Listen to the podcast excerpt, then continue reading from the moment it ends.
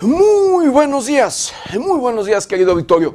Bienvenidos, bienvenidos a una emisión más de Noticieros 90 grados. Pues hoy, hoy es miércoles, miércoles 30 de marzo del 2022. Son las 7 de la mañana en punto. Yo soy José Maldonado y vámonos directo a la información. Se registra incendio forestal en Parque Estatal Sierra de Guadalupe en Ecatepec. Choque entre camión de transporte público y uno de carga deja 35 heridos en Jalisco. Michoacán registra 68 homicidios dolosos en cinco días, asegura la Secretaría de Seguridad de Protección Ciudadana. Sin Consejo de Seguridad, 58 municipios en Michoacán, asegura Hugo Anaya Ávila.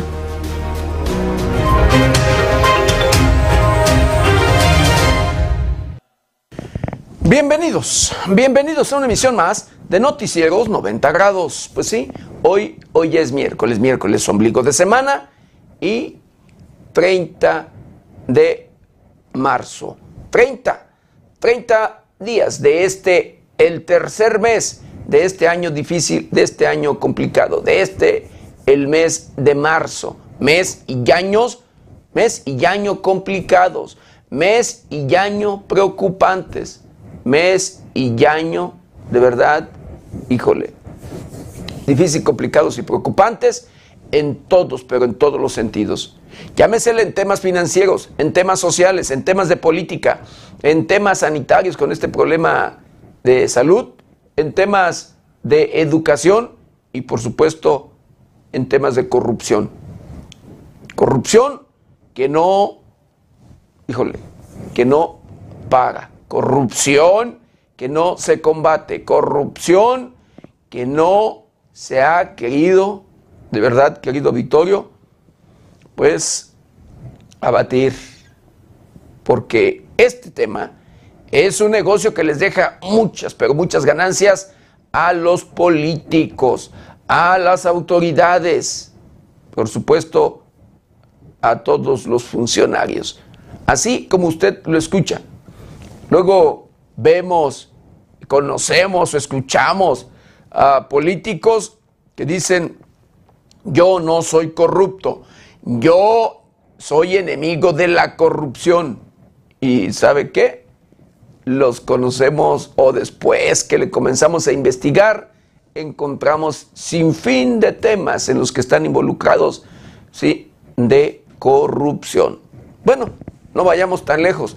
Ahí está el Bronco, el exgobernador del estado de Nuevo León, quien constantemente eh, en sus discursos hablaba del tema de corrupción y que él iba a acabar con la corrupción, que él era enemigo, enemigo de estos temas.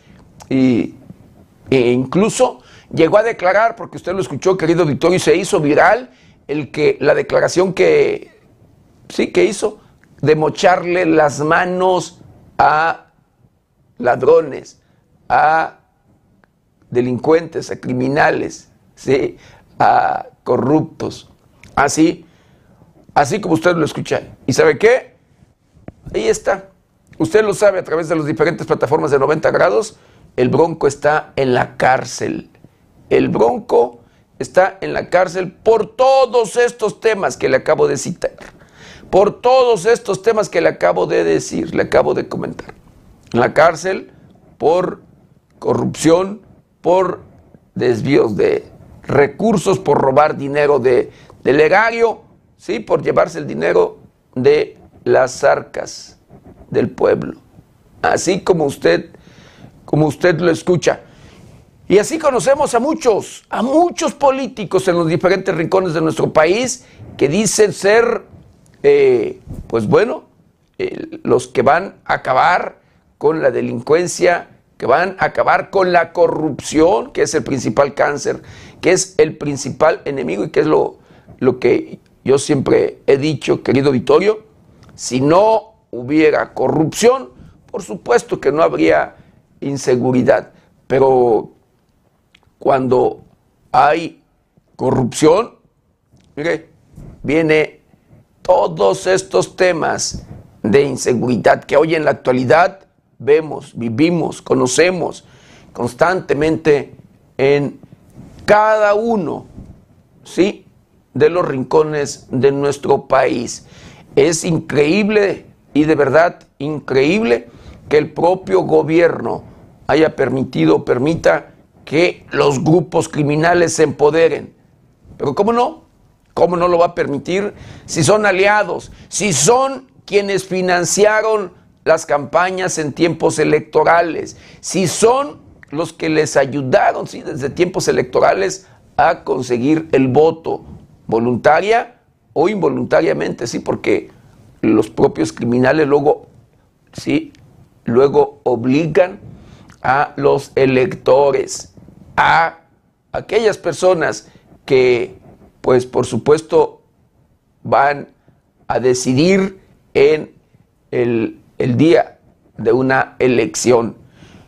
Los criminales o compran el voto o los obligan, así nada más, con las armas en la mano, a votar por el candidato de la delincuencia, por el aspirante de los criminales.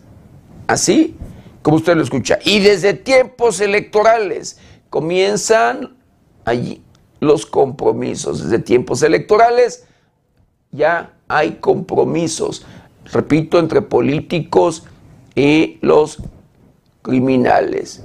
Y por eso, por eso el empoderamiento, por eso los grupos delincuenciales en cada uno de los rincones de nuestro país hacen presencia y por supuesto llevan a cabo las prácticas delictivas como son las extorsiones, extorsiones que todos los días, todos los días se ven, se registran en cada uno, en cada una de las comunidades, cada uno de los pueblos donde hay actividad económica, donde la gente se dedica a trabajar, donde la gente de bien reactiva la economía de sus comunidades o municipios o del mismo estado de donde, de son.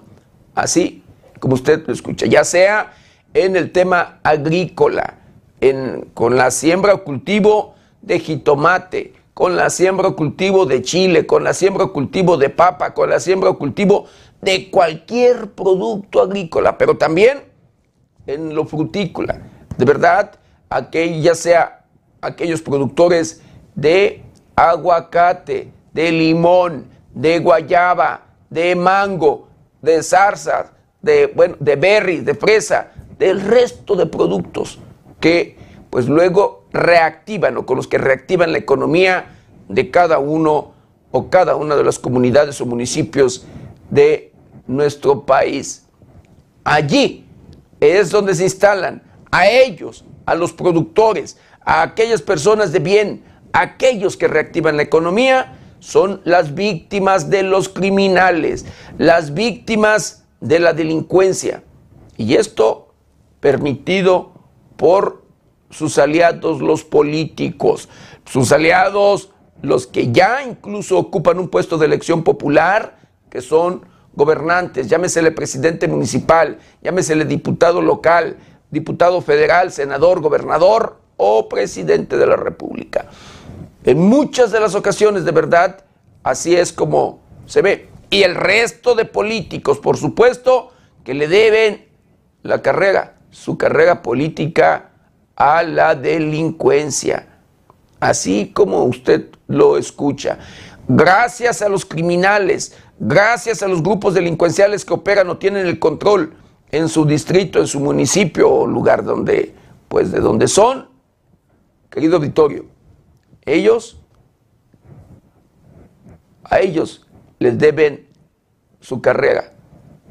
Gracias a ellos son presidentes luego municipales, diputados o cualquier puesto de elección popular que ocupan es gracias a la delincuencia. Así como usted lo escucha. Y por eso los compromisos que, que tienen que pagar, los compromisos que desde luego los grupos delincuenciales tienen allí que cobrar. Y por ese tema, empoderados en todos los rincones, empoderados en cada uno de los rincones de nuestro país, querido Vittorio. Jamás en la historia de nuestro país se había visto tanta delincuencia, tanta presencia y de la manera que hoy, que hoy actúan, que hoy pues delinquen de verdad. Ahora, si anteriormente se dedicaban única y exclusivamente al trasiego de drogas, ahora se dedican a la elaboración de drogas sintéticas, a el cristal y demás drogas, que, pero además de dedicarse a la elaboración, instalación de narcolaboratorios, elaboración de las drogas, también se dedican a buscar consumidores, a obligar a los consumidores, a las personas, a que consuman, ¿sí? a crearles una adicción, lo que no pasaba anteriormente en nuestro país. Ahora, en los lugares donde hay actividad agrícola, donde se dedican a uno u otro, a una otra actividad, querido auditorio para agrícola, allí les van, les venden, les comienzan, los, los inducen, los hacen adictos.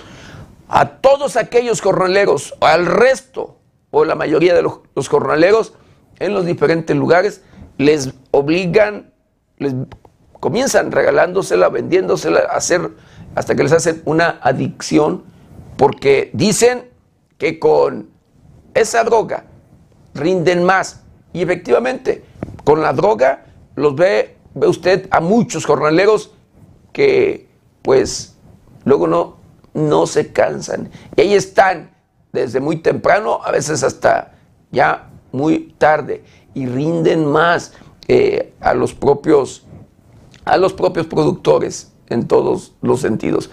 Pero están causando un daño.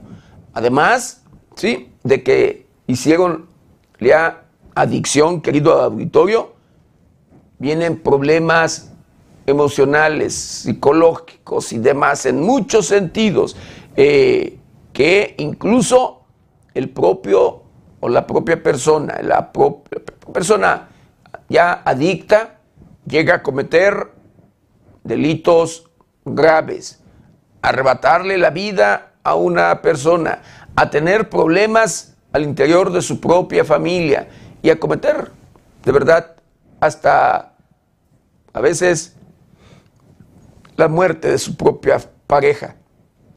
Porque ya con estas adicciones, pues afecta o les afecta el cerebro y demás. De verdad, de verdad, querido auditorio, así como usted lo escucha y usted lo conoce, usted lo sabe, en los diferentes lugares y municipios donde hay actividad en ese sentido, ¿sí? a los jornaleros les venden la droga. Allí les distribuyen droga. Los, desde luego, los distribuidores del narcomenudeo, siempre presentes en estos lugares en estas, en estas zonas. Y bueno, además de ello, querido auditorio, por supuesto, luego hay otros intereses. Y claro, además de las extorsiones, de los secuestros, de la venta de droga y demás, eh, en muchas de las ocasiones, ellos se convierten en productores.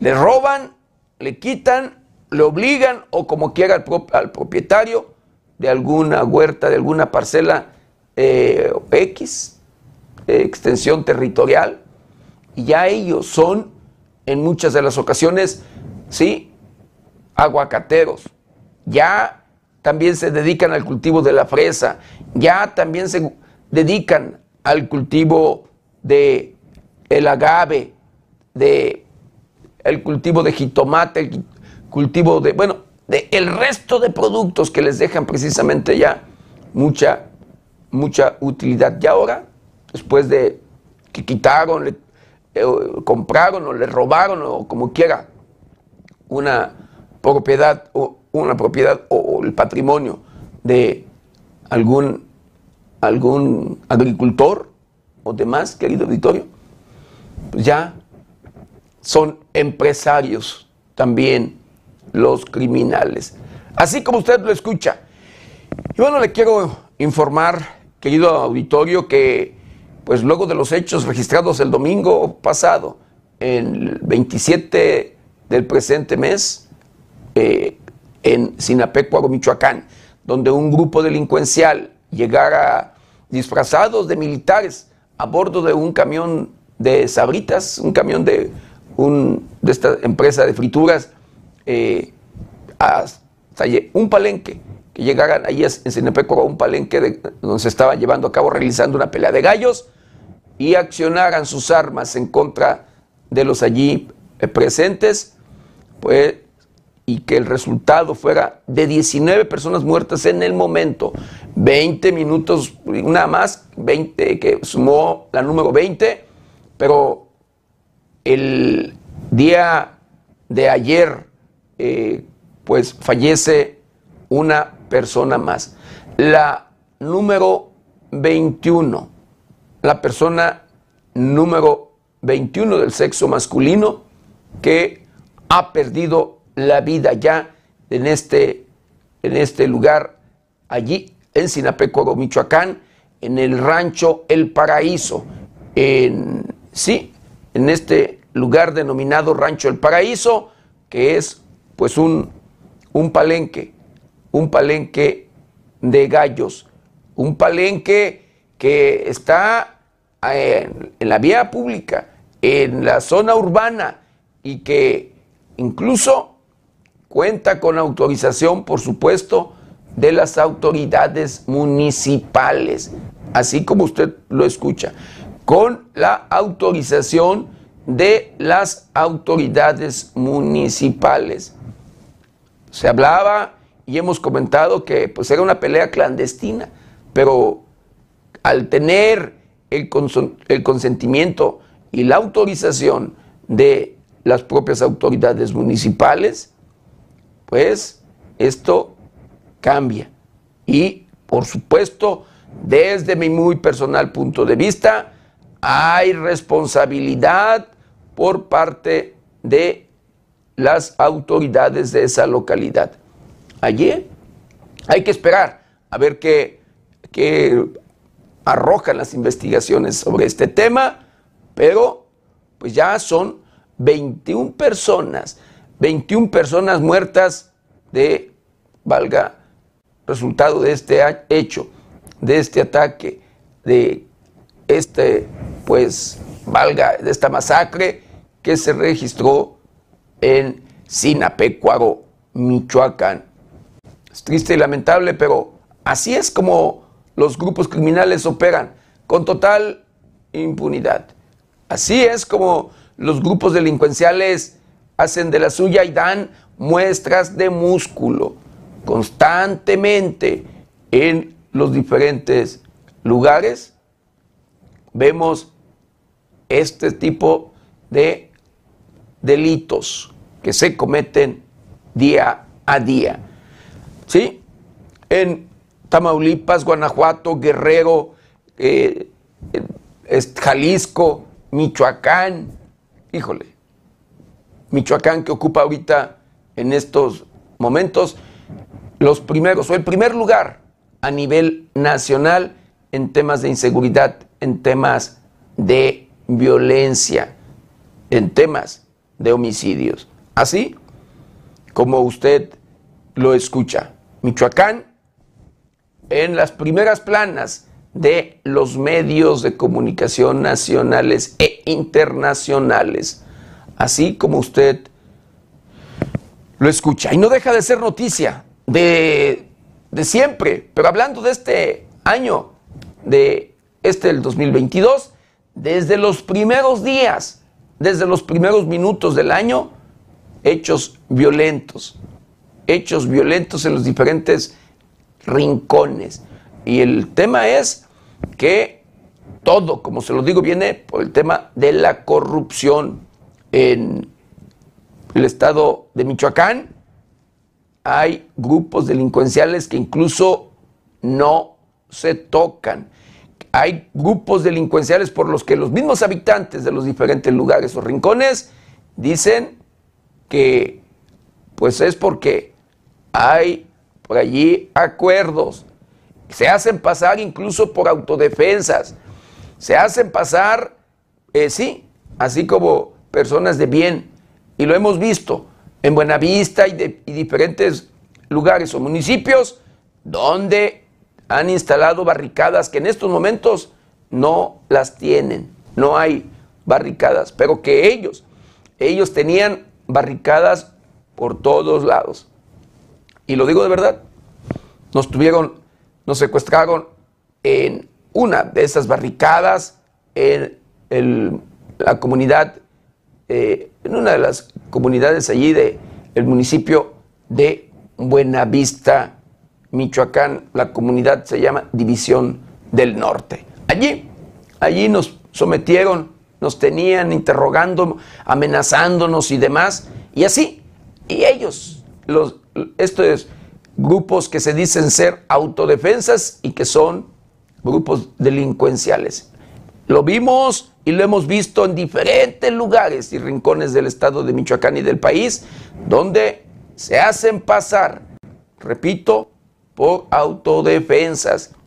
Cuentan con armas de uso exclusivo del ejército, armas de asalto como son los cuernos de chivo, AR-15, entre otras armas, por supuesto, la más de las más letales, el famoso Barrett calibre 50, que tiene un alcance de penetración, escuche usted, de cualquier calibre de blindaje, de hasta 2 kilómetros, de hasta 2 kilómetros este Barrett. Y con esos tipos de armas cuentan los supuestos autodefensas, que son, le vuelvo a repetir, grupos delincuenciales disfrazados de ello. Y cuentan también estos vehículos blindados de manera artesanal, conocidos como monstruos. Con ello también eh, cuentan que ellos le llaman barricadas móviles. Así como usted lo escucha. Barricadas móviles a los camiones monstruos con los que operan, con los que pues delinquen, con los que llevan a cabo allí pues sus actividades ilícitas. Y son ellos los que se encargan incluso de cobrar la cuota, los que se encargan de, así, de extorsionar y que son incluso, eh, llegan al descaro, de verdad, porque a través de perifoneo, de sonido, vehículos con sonido, querido auditorio, piden o pasan por las calles exigiéndoles que pasen a pagar su cuota, así como usted, usted lo escucha, querido Y esto es una realidad. Esto, así como usted lo escucha, es lo que día a día se repite en los diferentes rincones y que luego las autoridades a veces no, no van por ellos. Y ahí los tienen. En medio, ahorita, por ejemplo, hay más de 3 mil elementos de las Fuerzas Armadas en la región de Tierra Caliente, en particular en Aguililla, Michoacán, y en medio de este operativo, de estos operativos, allí transitan como si nada, pues algunos objetivos criminales. Y pareciera, lo digo así, como si nada más fuera solo un objetivo, que uno solo hiciera una, la guerra, una solo, un solo grupo eh, peleara entre ellos o no entiendo. Y lo digo porque con estos operativos, lo que se han, a lo que se han abocado, a lo que están haciendo los propios, las propias autoridades, es ir por un solo grupo delincuencial, que es lo que hemos visto en las últimas fechas. Y sí, desde los últimos días del mes de febrero a la fecha, nada más por un grupo delincuencial y el otro allí está. Y allí por allí tienen eh, toda su infraestructura, tanto bélica como pues los monstruos, estos vehículos blindados de manera artesanal. Así. Y siguen, ellos siguen cobrando la cuota, ellos siguen extorsionando y nada pasa. Así las cosas, querido, querido auditorio. Bueno, por lo mientras vamos a hacer un recorrido, un recorrido por el portal de noticias más importante. Y en esta mañana, Angelito, el niño moreliano, afable y carismático con un sueño torero monumental. La Secretaría de Seguridad Ciudadana en Celaya, Guanajuato, declara eh, sobre accidente de unidad de policía municipal con un trabajador. No ve, hombre, un hombre es arrollado presuntamente por una unidad de la Secretaría de Seguridad Ciudadana allá de Celaya. Y sobre este tema es que la Secretaría de, Seguridad Ciudadana en Celaya pues hizo su declaración. En riesgo el pago de nómina de 17 mil trabajadores de la Secretaría de Salud del el Estado de Michoacán. Por violar veda electoral, el Tribunal Electoral sanciona a la Presidencia de la República. Si no si no publicó la sentencia, arrestan. Si no publicó la sentencia, arrestan a Jesús y a la pobre Jessie, dice el presidente de la República, Andrés Manuel López Obrador. Fundamental fortalecer a los municipios como pieza clave del desarrollo estatal, así lo dice la diputada Gloria eh, Trevi. Adolescente estadounidense herida en masacre de Sinapecuaro, en Sinapecuaro, Michoacán. Su hermana madre eh, de, un, de un niño que murió allí en el, en el lugar. Contará la primera, contará la primera Eva Sámano con un nuevo comedor y aula virtual. Así lo dice el presidente municipal de Zitácuaro, eh, Michoacán.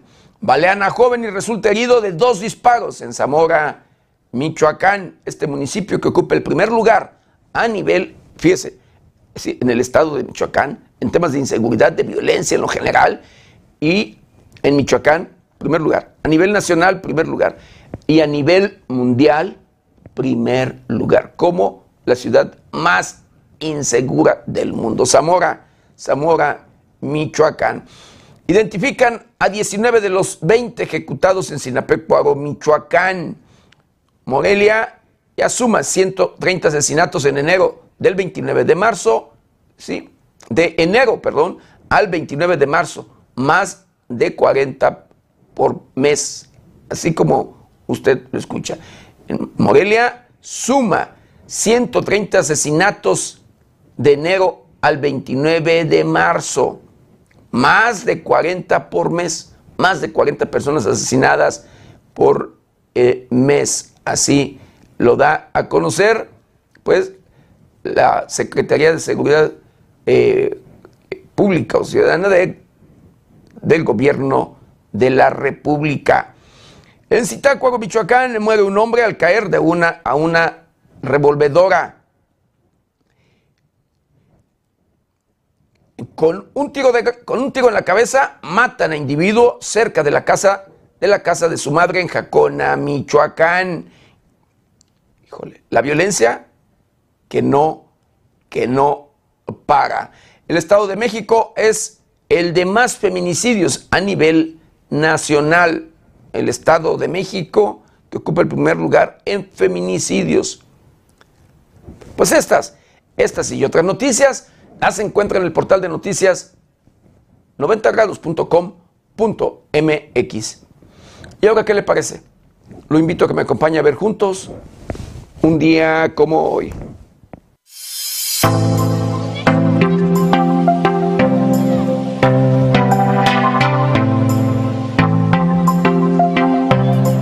Un día como hoy, 30 de marzo, pero del año de 1932, se estrena Santa, la primera película del cine sonoro mexicano basada en la novela homónima de Federico Gamboa.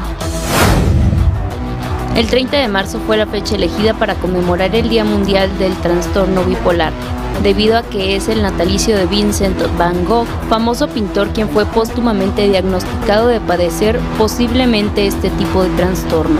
Se trata de una enfermedad mental que produce cambios abruptos de temperamento, pasando de una terrible depresión a un alto nivel de optimismo de forma casi simultánea, porque realmente la persona suele tener un temperamento normal entre ambos polos. Fue en el año de 1988 cuando se proclamó el 30 de marzo como el Día Internacional de las Trabajadoras del Hogar, por medio del primer Gran Congreso de Trabajadoras del Hogar que tuvo lugar en Bogotá, Colombia.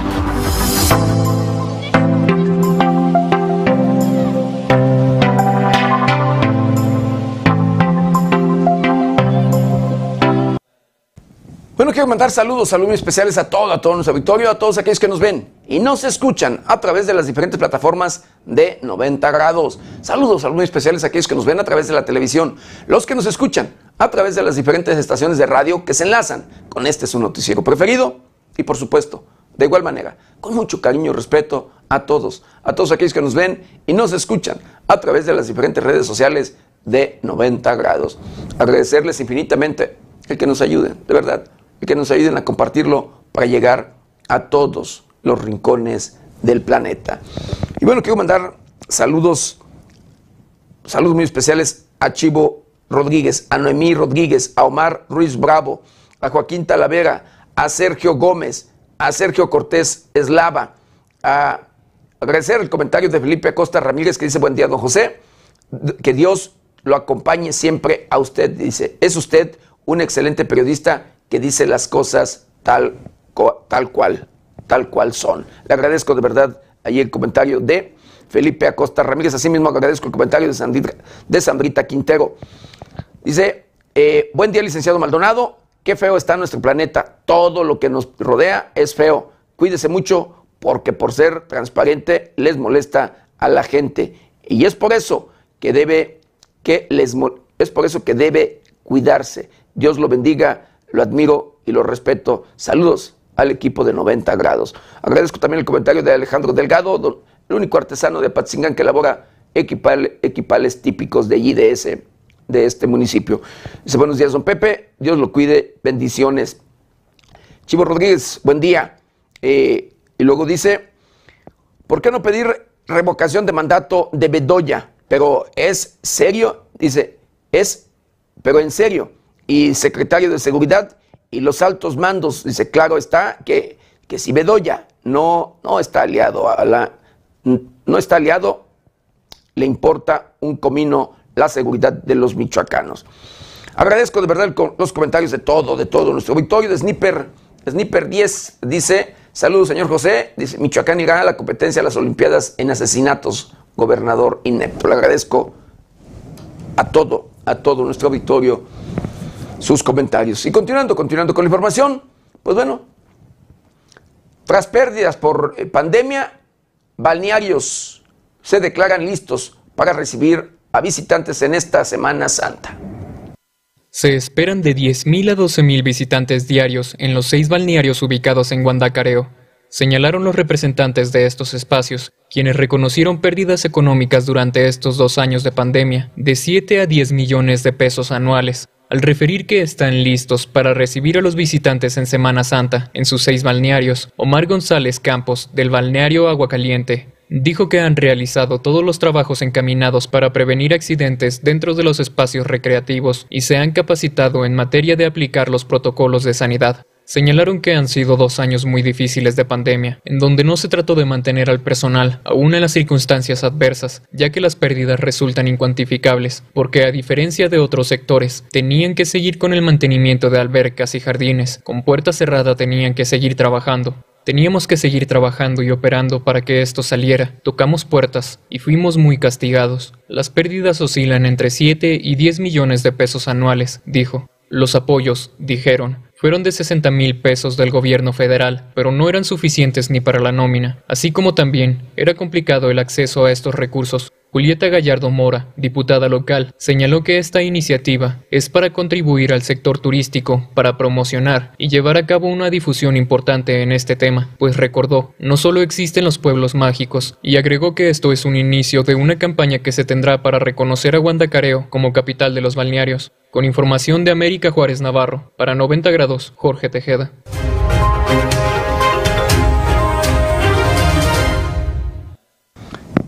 Y bueno, querido auditorio, de acuerdo a información de la Secretaría de Salud, escuche usted, con a calor eh, se incrementan los casos de conjuntivitis. Y así lo dice la Secretaría de Salud que podrían incrementarse estos casos en esa temporada de calor.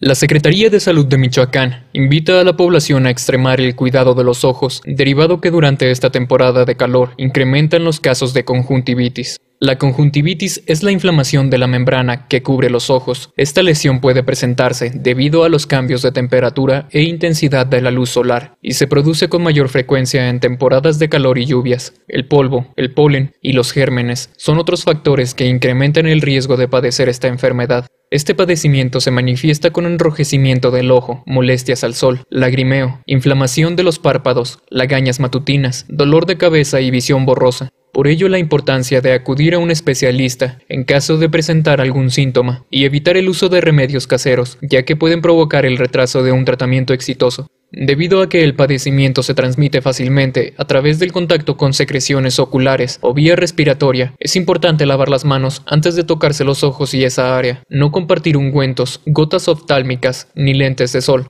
Además es importante no frotar ni usar parches, evitar el maquillaje con delineadores y rímel, utilizar una toalla personal de tela únicamente para cara y manos, no usar lentes de contacto, así como no acudir a lugares concurridos a fin de disminuir el contagio. Con información de la redacción, para 90 grados, Jorge Tejeda.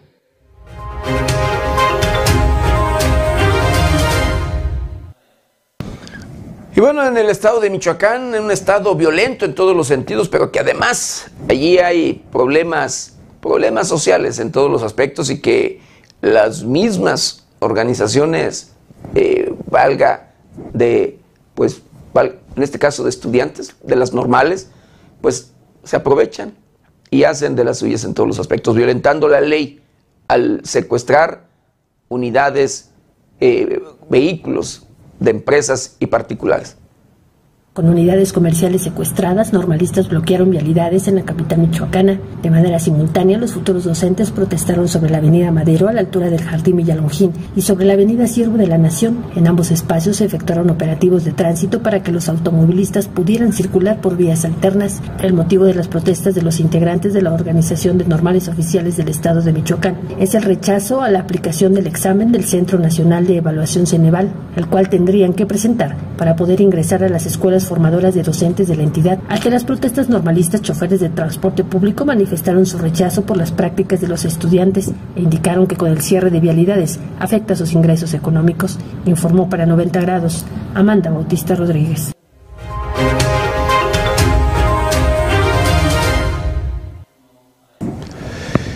Centro Nacional de Evaluación, de Evaluación Ceneval contra corrupción y malas prácticas en ingreso anormales. Así lo dice la Secretaría de Educación del Estado de Michoacán.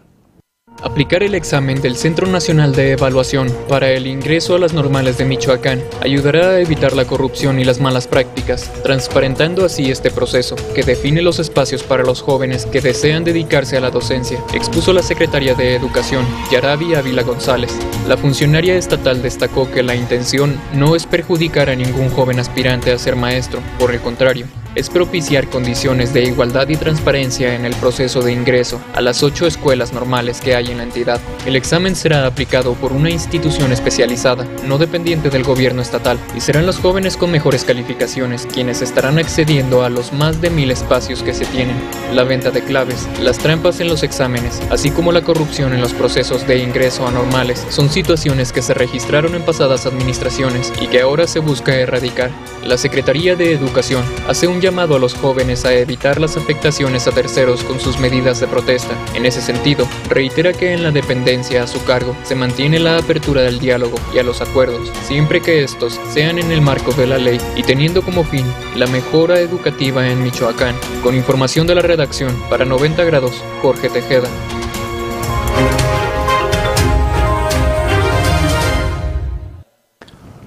Es increíble, de verdad, querido auditorio, que híjole, a estas alturas pues, sigan exigiendo. Los propios normalistas que piden luego, eh, válgase, mejoren sus condiciones de vida ya como eh, profesores y demás, que para poder ingresar sí, a las normales, pues quieran o exijan que no se les aplique un examen valga bien y que no lo aplique en este caso el Ceneval.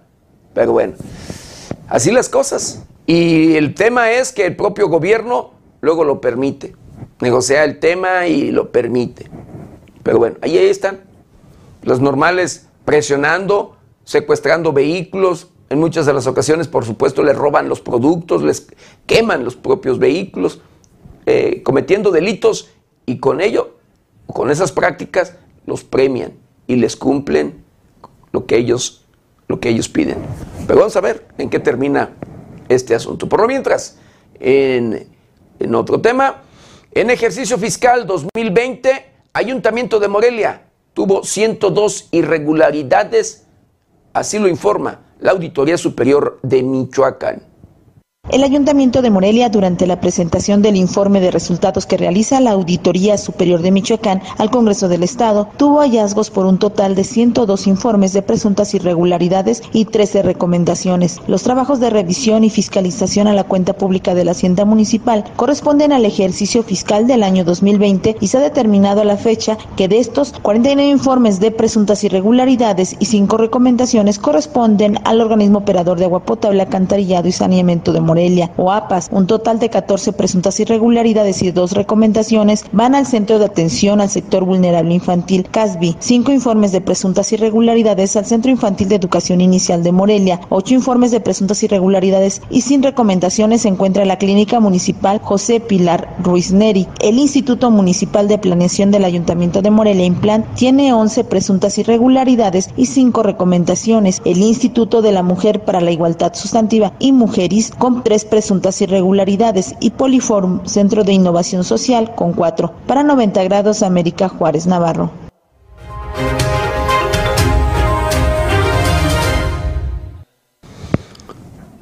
Autoridades electorales en el estado de Michoacán difunden información necesaria sobre, sobre ejercicio de consulta de mandato con el objetivo de brindar a la ciudadanía la información necesaria sobre el ejercicio de consulta que se desarrollará el próximo 10 de abril, se llevó a cabo el foro Aspectos Jurídicos Generales sobre la Revocación de Mandato, organizado por el Colegio de Abogados en Michoacán AC y la Facultad de Derecho y Ciencias Sociales de la Universidad Michoacana de San Nicolás de Hidalgo. Ante una nutrida participación de la comunidad universitaria de la Facultad de Derecho y Ciencias Sociales de la Universidad Michoacana de San Nicolás de Hidalgo, el maestro Ignacio Hurtado Gómez, consejero presidente del Instituto Electoral de Michoacán, así como el licenciado David Alejandro Delgado Arroyo, vocal ejecutivo de la Junta Local del Instituto Nacional Electoral en Michoacán, compartieron algunas reflexiones e información relativa a dicho ejercicio democrático de revocación de mandato. Al hacer uso de la voz, el vocal ejecutivo de la Junta Local del INE, David Alejandro, compartió información sobre el origen y fundamento legal de la consulta, así como la forma de activación de dicho mecanismo, que puede ser presentada por el presidente de la República, el 33% del Congreso de la Unión o bien la ciudadanía organizada por el 3% del padrón electoral vigente. Asimismo, realizó un análisis detallado del modelo de comunicación política en materia electoral con que cuenta el Estado mexicano, donde su constante evaluación ha permitido que sea el INE de manera exclusiva quien realice la difusión de la consulta de revocación de mandato. Por su parte, el maestro Ignacio Hurtado Gómez explicó la naturaleza del ejercicio de revocación de mandato, al ser un instrumento de participación ciudadana que brinda la posibilidad a las y los mexicanos de formar parte en el ejercicio del poder y la vida pública. Asimismo, compartió algunas reflexiones sobre la diversidad de posturas e ideologías entre los actores políticos y jueces, donde los criterios asumidos en el contexto que se desarrolla la revocación de mandato serán el preámbulo para la elección que se desarrollará en el 2024. Hemos visto cómo durante el transitar en la organización de la consulta de revocación de mandato ha generado tensión entre los actores políticos y los jueces, apuntó el consejero presidente.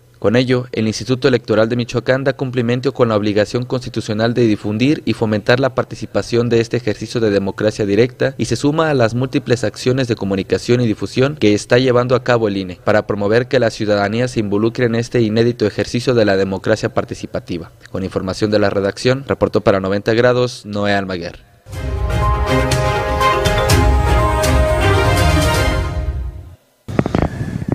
Con este medio de comunicación, querido auditorio, como siempre lo hace, vamos hasta el lugar de los hechos. Y este fue el caso, allí en el rancho El Paraíso, en Sinapecuaro, Michoacán, donde se llevó a cabo, donde se registró esta masacre de 19, que ya van 21 personas fallecidas.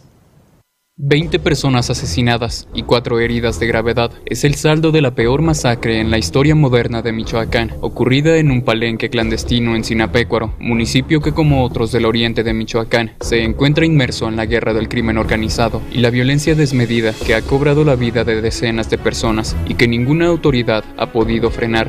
Los hechos tuvieron lugar la noche del domingo en el rancho El Paraíso, ubicado en la calle Revolución al norte de la ciudad de Sinapecuaro. El equipo de la agencia 90 grados, encabezado por José Maldonado, se trasladó a la escena del crimen, constatando que el sitio se encuentra asegurado por la Fiscalía del Estado. En un recorrido por el exterior del rancho, se pudo observar la presencia de varias camionetas, tanto de lujo como de carga a lo largo del terreno, así como las diferentes áreas del sitio, como el palenque, una área de convivencia y otra para la venta de bebidas. Sin embargo, lo más llamativo es la presencia de manchas de sangre y vidrios rotos en el sitio donde más de una veintena de personas fueron acribilladas.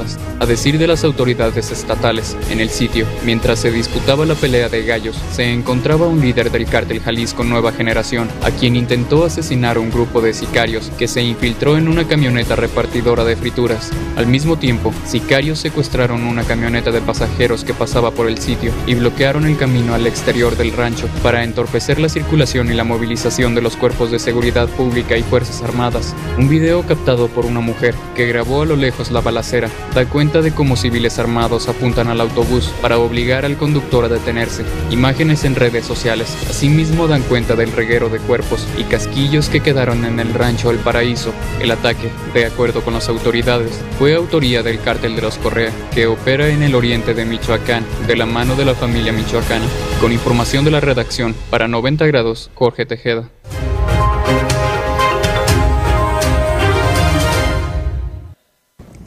Este palenque, querido auditorio, de acuerdo a información eh, y de los propios habitantes de este municipio de Sinapecuaro, Michoacán, operaba o tiene o tenía operando desde hace ya dos años. Publicaciones de la red social del Palenque Rancho El Paraíso, lugar donde el domingo pasado se registró un ataque armado contra los asistentes, operaba desde el año 2020. Entre las más recientes publicaciones promocionan eventos como peleas de gallos los días 9 y 30 de enero, 13 y 27 de febrero y 13 y 27 de marzo, esta última fecha, cuando ocurrió el homicidio de 20 personas y 4 lesionados.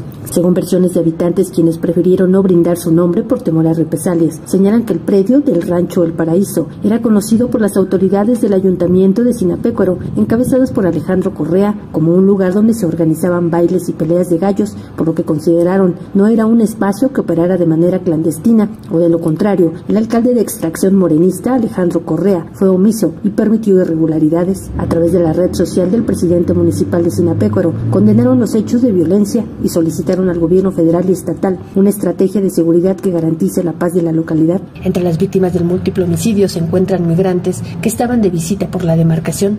Informo para 90 grados. Amanda Bautista Rodríguez.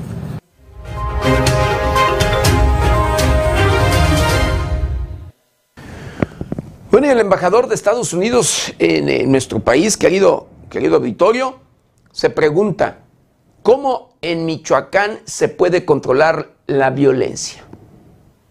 Ken Salazar, embajador de los Estados Unidos, se pronunció sobre la inseguridad en México, luego de la masacre de 20 personas en Sinapecuaro, Michoacán, episodio de violencia que como otros muchos en esta entidad y el resto del país, le llevaron a concluir que tenemos que hacer muchísimo más en esto de la seguridad. Alrededor de las 22.30 horas del domingo 27 de marzo, un grupo armado acribilló a los asistentes a un palenque clandestino, dejando una masacre de 20 muertos y 4 heridos. A decir del presidente Andrés Manuel López Obrador, fue un enfrentamiento entre grupos criminales. No importa dónde viva uno en México, Michoacán, Guanajuato, en el sur, Nuevo León, Nuevo Laredo, tenemos que hacer muchísimo más en esto de la seguridad, manifestó el embajador Ken Salazar en la asamblea anual de socios de la American Chamber of Commerce en México. Aunque no habló de la masacre en Sinapecuaro, recordó las amenazas que en Michoacán sufrieron inspectores estadounidenses y que llevaron a la paralización temporal de la exportación de aguacate. ¿Cómo ahí en Michoacán se puede controlar la violencia? La violencia y los delincuentes, los cárteles, no reconocen las fronteras políticas, advirtió el embajador de Estados Unidos. Con información de la redacción, para 90 grados, Jorge Tejeda.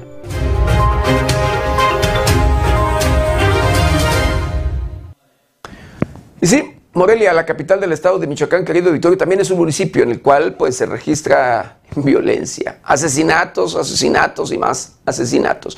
Es uno de los municipios, valga, hasta ahorita, que encabeza por allí o de, o de los primeros lugares en tema de homicidios. Escuche usted, tan solo ya han sumado 130 asesinatos de enero al 29 de marzo, más de 40 personas asesinadas por mes.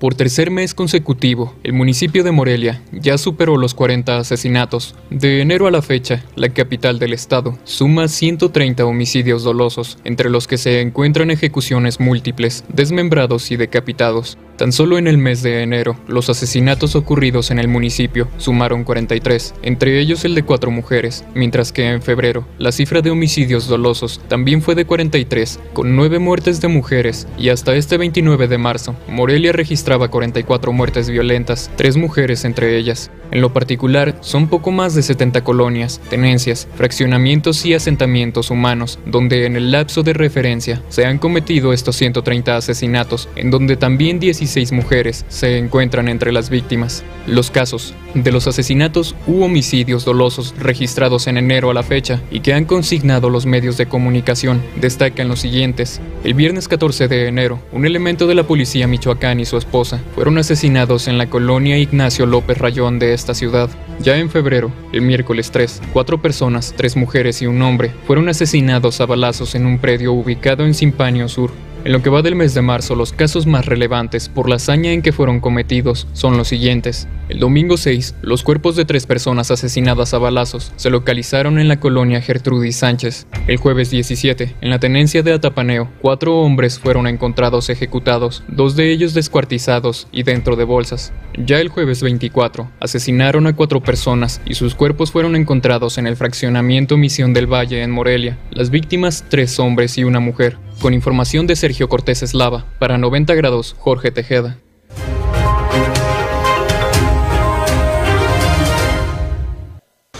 Y los feminicidios no pagan en el estado de Michoacán, que es parte precisamente de lo que se registra en la entidad. Triste y lamentablemente asesinan a una mujer a balazos en la vía pública en el municipio más inseguro del mundo, Zamora, Michoacán. Por causas hasta el momento no determinadas, pero que ya son investigadas, una mujer fue asesinada a balazos en calles del centro de esta ciudad, hecho con el cual suman ya 83 personas del sexo femenino ultimadas en el año en la entidad. Al respecto se informó que fue durante la mañana que autoridades policíacas fueron alertadas de que sobre la calle Independencia habían atacado a balazos a una persona. Al sitio acudieron elementos de la policía municipal, quienes al arribar encontraron sin vida a una mujer, situación por la que se acordonó la zona y se solicitó la intervención de la representación social. Acto seguido, se constituyó en el lugar personal de la Unidad de Servicios Periciales y Escena del Crimen, así como elementos de la Unidad Especializada de Investigación y Persecución del Homicidio Doloso, quienes dieron fe del levantamiento de una mujer, la cual presentaba huellas de violencia, restos que fueron llevados al CEMEFO para los efectos de ley. Con información de la redacción, para 90 grados, Jorge Tejeda.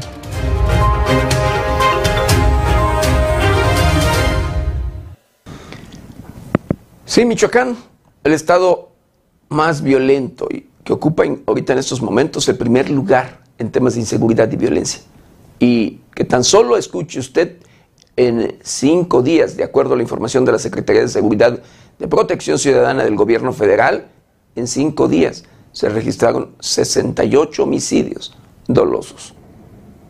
Con base en los informes diarios en materia de homicidios dolosos proporcionados por la Secretaría de Seguridad y Protección Ciudadana del Gobierno Federal, Michoacán registró un total de 68 muertes violentas del 24 al 28 de marzo. En el periodo de cinco días, el jueves 24, el domingo 27 y el lunes 28, fueron los de mayor número de incidencias, con 18, 11 y 29 respectivamente. Cabe mencionar que en las últimas horas del día domingo se registró un multihomicidio en el que 19 personas perdieron la vida en un palenque clandestino que se llevó a cabo en la comunidad del municipio de Sinapecuaro. Una persona más murió al recibir atención médica. En cuanto al día jueves 24, fueron 11 los homicidios dolosos registrados en diversos puntos de la capital michoacana. En cuanto a la situación de inseguridad que se vive en el país, el presidente de la República, Andrés Manuel López Obrador, aseguró en su conferencia matutina que México es un país seguro y que la violencia está focalizada únicamente en algunas regiones, a diferencia, dijo, de la época en que se le declaró la guerra al crimen organizado, en que murieron, enfatizó, muchos inocentes.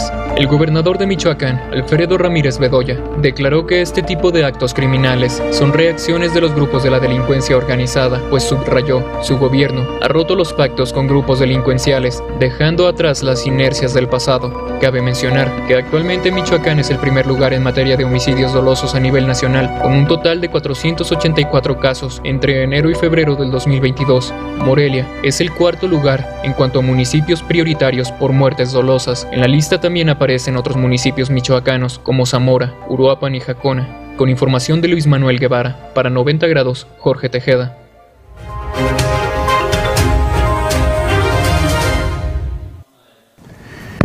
Y bueno, a pesar de la inseguridad que se vive en el estado de Michoacán, la violencia en todos los sentidos, el, diputado eh, Hugo Anaya Ávila da a conocer que hay 58 municipios del estado de Michoacán que no cuentan con consejo de seguridad. Solo 55 municipios en todo el estado han conformado sus respectivos consejos municipales de seguridad pública, informó el diputado local e integrante de la Comisión de Seguridad en el Congreso del Estado, Hugo Anaya Ávila, mismo que presentará un exhorto a los presidentes municipales de los 112 municipios del estado y al Consejo Mayor de Cherán a efecto de que ejecuten las acciones contundentes para que la totalidad de los municipios del estado instalen esta figura. Indicó que debido a que únicamente 55 municipios han presentado la respectiva acta de instalación de dicho consejo, de manera formal, resulta indispensable impulsar el presente acuerdo de urgente y obvia resolución debido a que la operación de los consejos municipales de seguridad son un tema prioritario para combatir la inseguridad que nos aqueja en el Estado. De acuerdo con la legislación en la materia, los consejos municipales deben integrarse por el presidente municipal, quien lo preside, el síndico, el secretario del ayuntamiento, quien figurará como secretario ejecutivo de dicho consejo, el director de seguridad pública municipal, un regidor de cada partido político y un jefe de tenencia. Subrayó que la importancia de los consejos municipales no recae únicamente en su interlocución con las autoridades del sistema estatal de seguridad pública, sino que son la forma de generar condiciones específicas para la atención de la materia, como la publicación de los programas municipales de seguridad pública y la designación del personal específico que atienda las estrategias conjuntas a través de los consejos intermunicipales y el estatal. Si este personal encargado no atiende como debiera las responsabilidades de la seguridad, se desarticula la oportunidad de generar canales de atención prioritaria a las zonas de alto riesgo causados por por la inseguridad, resultando en la omisión administrativa de establecerse como un consejo, refiere el diputado local. Con información de América Juárez Navarro, reportó para 90 grados Noé Almaguer.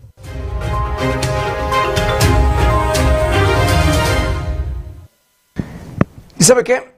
El Estado de México es el estado que más registra, que sí, que tiene más registros de feminicidios a nivel nacional. Y esto es dado a conocer por el Secretariado de Seguridad Nacional de Seguridad Pública. En lo que va del año, el Estado de México es el primer lugar en materia de feminicidios con 22 incidencias de los 155 presuntos delitos de feminicidios reportados a nivel nacional. Ello según información sobre la violencia contra las mujeres, incidencia delictiva y llamadas de emergencia al 911 del Secretariado Ejecutivo del Sistema Nacional de Seguridad Pública.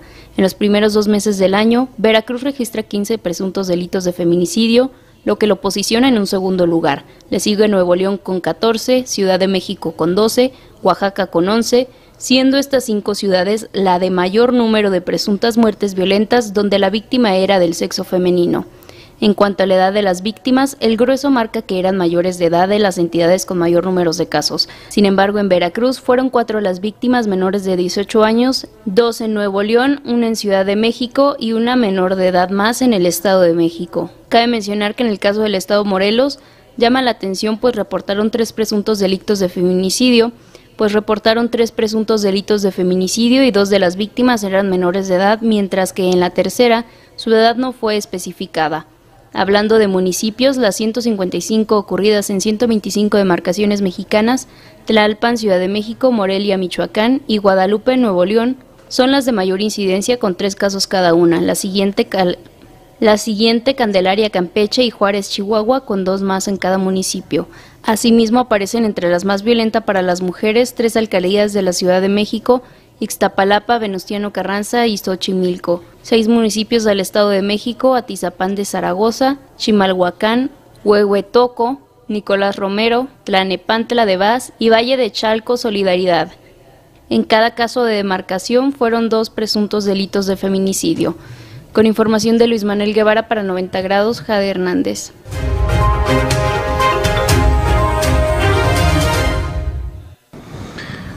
A pesar de este, valga, de esta inseguridad en México, de este panorama de inseguridad de nuestro país, querido Vittorio, eh, escuche usted la declaración del presidente de la República, Andrés Manuel López Obrador.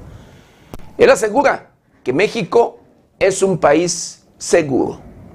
Durante la conferencia mañanera, el presidente Andrés Manuel López Obrador aseguró que México es un país pacífico y que la violencia está limitada a algunas zonas del país. México es un país con tranquilidad, con paz, que la violencia está eh, limitada a muy pocas regiones del país y que tiene que ver más con el enfrentamiento de bandas.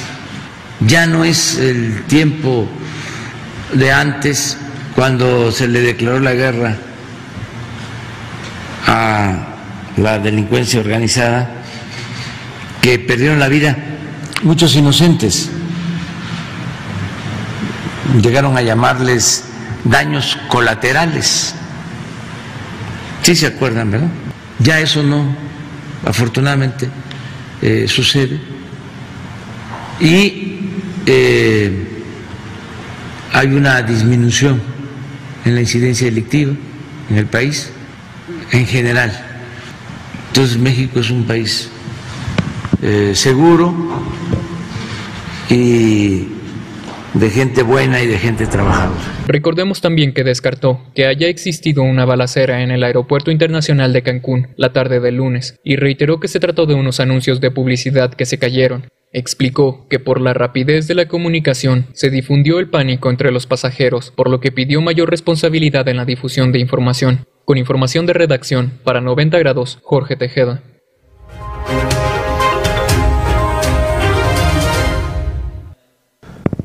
Bueno, y hablando de otro tema, el presidente de la República, Andrés Manuel López Obrador, propone elegir a consejeros del Instituto Nacional Electoral con voto ciudadano.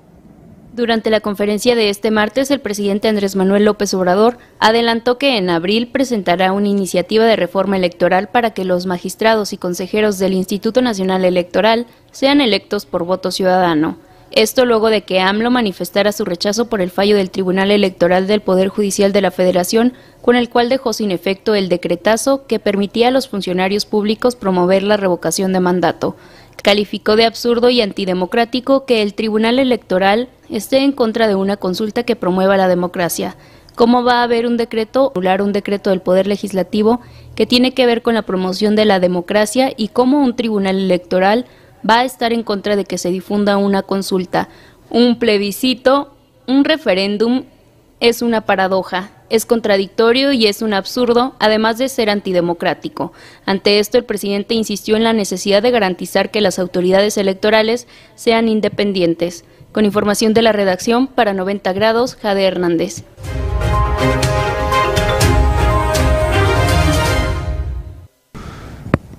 Pues así, así como usted lo escucha, híjole. Pero bueno, mire, me quedo allí luego sin palabras, eh, luego con las declaraciones del presidente de la República. Pero bueno. En el estado de Michoacán capacitan a personal interno de protección civil del sistema penitenciario de la entidad. Con temas como introducción de gestión integral de riesgo y protección civil, primeros auxilios, prevención y combate a incendios, búsqueda y rescate y evacuación, la Unidad Interna de Protección Civil del Sistema Penitenciario ha capacitado en dos meses a casi 500 trabajadores de seis penales y diversas áreas operativas y administrativas. Durante febrero y marzo del presente año, personal administrativo y operativo de los centros penitenciarios de Tacámbaro, Apatzingán, David Franco Rodríguez, Alto Impacto, Uruapan y La Piedad han sido instruidos para elaborar, instrumentar y operar en programas internos de protección en los inmuebles donde laboran, así como para identificar, evaluar los riesgos internos y externos a los que están expuestos en base a los lineamientos que sobre la materia emite el Sistema Nacional de Protección Civil, además de gestionar la ubicación de la unidad interna de protección civil dentro de la estructura organizacional de la dependencia u organización, se realizan campañas de difusión internas a fin de coayudar a la creación de la cultura de prevención entre el personal con su participación en la realización de ejercicios y simulacros. Esta capacitación en breve será extendida a los penales de Zaguayo, Zamora, Zitácuaro, Marabatío, Lázaro Cárdenas y todas las áreas del sistema penitenciario de Michoacán. Fue otorgada en esta ocasión en el área de talleres. Encargados de dar mantenimiento al parque vehicular fueron instruidos sobre cómo prevenir y actuar ante cualquier contingencia que se presente en su centro de trabajo. Con información de la redacción para 90 grados, Jade Hernández.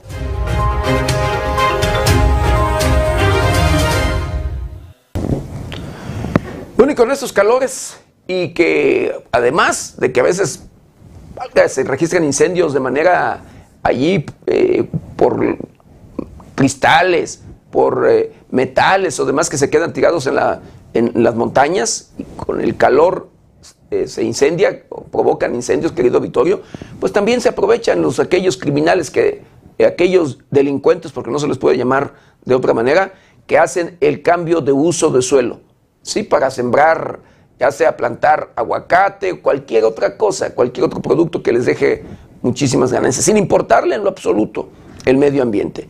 Y en el Estado de México, pues en el Estado de México se registra un incendio forestal en el Parque Estatal Sierra de Guadalupe de Catepec. Esta tarde se registró un incendio forestal en el Parque Estatal Sierra de Guadalupe, en el municipio de Ecatepec del Estado de México, informó la Secretaría de Medio Ambiente. De acuerdo con la Secretaría, el incendio se desarrolla en la parte alta del cerro, en un área llamada La Esperanza, donde el fuego devasta una zona de hierbas secas. La Secretaría también informó que ya hay elementos de la Brigada de Guardaparques trabajando en el sofocamiento del siniestro. Hasta el momento no se ha reportado ninguna persona lesionada y las autoridades llaman a los vecinos que habitan cerca del área en peligro que extremen precauciones. Con información de la redacción, reportó para 90 grados Noé Almaguer.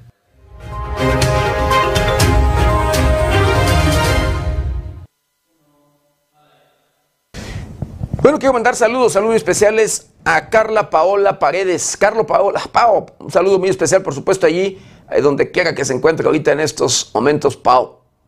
Eh, saludos muy especiales a, el, a José, José Oseguera, a Juan Mejía. Agradezco con mucho cariño y respeto ahí los comentarios de todo, de verdad, de todo nuestro auditorio. Chivo Rodríguez dice, tengo un buen día, José Maldonado, y muchas gracias por informarnos y decir las cosas como, dice, como las cosas, como ningún otro espacio de noticias. Dice, a usted no le da frío y dice, cuídese, Dios, eh, Dios con usted, ánimos.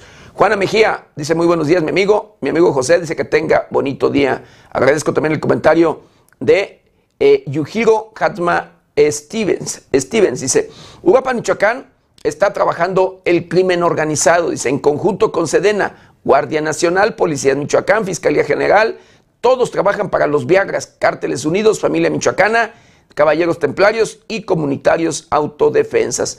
Agradezco de verdad los comentarios de todo, de todo nuestro auditorio. Y bueno, eh, continuando, continuando con la información, pues se registra un accidente, un, choque, un fuerte eh, choque en el estado de Jalisco, eh, un camión de transporte público que deja como resultado 35 eh, personas lesionadas. La tarde de este martes se registró un aparatoso choque en el estado de Jalisco. Este fue entre un camión de transporte público con un camión que transportaba chatarra, dejando un saldo de 35 personas lesionadas y 5 tuvieron que ser trasladadas ante la gravedad de sus lesiones. Los hechos ocurrieron en la carretera Guadalajara-Chalapa, a la altura de la curva del Tapatío, sitio a donde acudieron servicios de emergencia y de la policía para atender el choque. De las personas heridas, indican que 16 presentaron heridas leves, 14 tuvieron lesiones regulares y 5 de gravedad, por lo que fueron trasladadas a diversos hospitales, como la Cruz Roja Guadalajara, Cruz Verde Guadalajara, Cruz Verde Tonala, así como la Cruz Verde Tlaquepaque. Por su parte, Jaime Manzano Núñez, coordinador general de Protección Civil y Bomberos de Tlaquepaque, detalló que el accidente pudo ser ocasionado debido a que el conductor de la unidad de transporte público se trasladaba a exceso de velocidad. Al momento, en coordinación con autoridades de Tlaquepaque, así como servicios médicos de diferentes dependencias, atendemos choque de transporte público sobre carretera a Chalapa, a la altura del Hotel Tapatío. Evite la zona y ceda el paso a los vehículos de emergencia. Se lee en las redes sociales de Protección Civil Jalisco. Con información de la redacción, para 90 grados, Jorge Tejeda.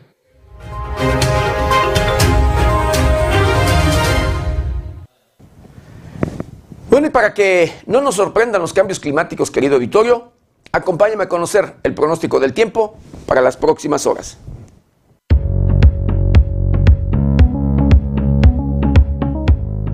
El Servicio Meteorológico Nacional de la Conagua le informa el pronóstico del tiempo.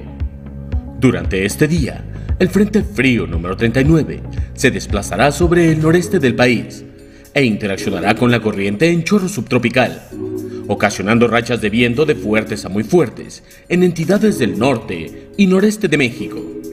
Asimismo, la entrada de humedad del Océano Pacífico, Golfo de México y Mar Caribe propiciarán lluvias aisladas que se podrían acompañar de descargas eléctricas en zonas de Puebla, Chiapas, Oaxaca, Yucatán y Quintana Roo.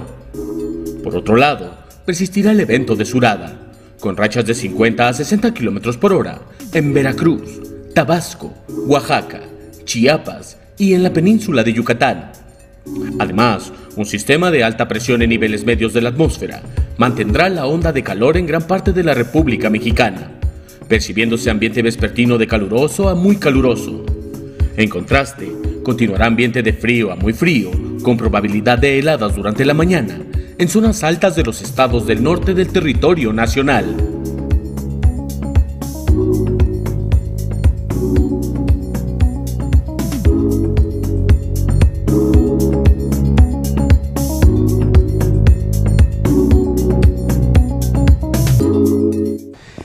Pues hemos llegado, hemos llegado al final de una emisión más de Noticieros 90 grados. No sin antes quiero agradecerle de verdad infinitamente que nos haya acompañado en este su noticiero preferido. De igual manera, agradecerle el que nos ayude a compartirlo para llegar a todos los rincones del planeta.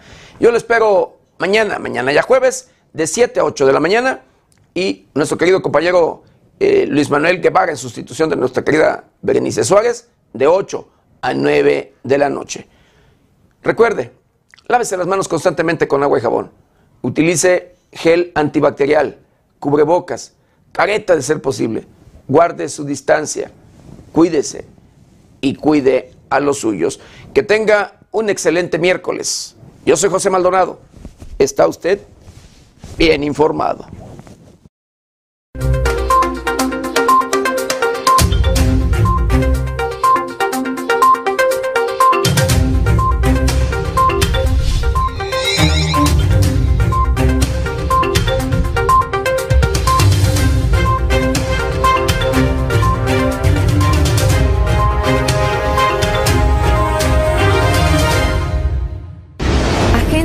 Mexicana de Noticias, 90 grados.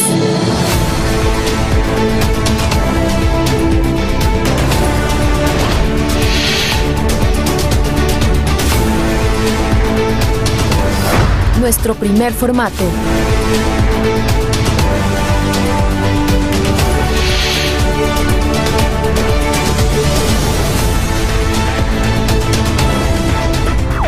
Evolucionamos a medio de comunicación multiplataforma.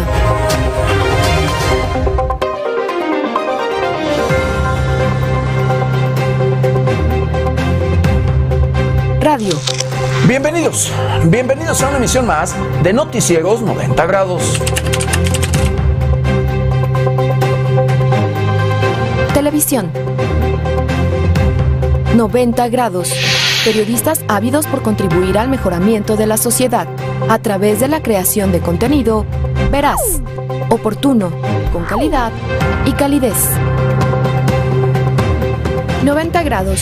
Formadores de la opinión pública y referente a nivel nacional e internacional. Nuestro equipo de colaboradores comprometidos, capaces de aceptar retos, vencer obstáculos en pro de su labor periodística. Respetuosos de la ley. Defensores de la libertad de expresión. Ganadores del micrófono de oro.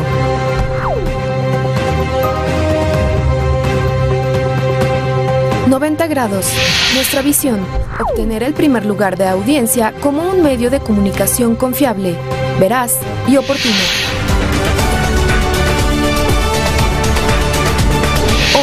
Cumplimos 15 años y quienes colaboramos en 90 grados agradecemos tu preferencia, tu confianza y la oportunidad para desempeñarnos en lo que nos apasiona, nuestra labor periodística.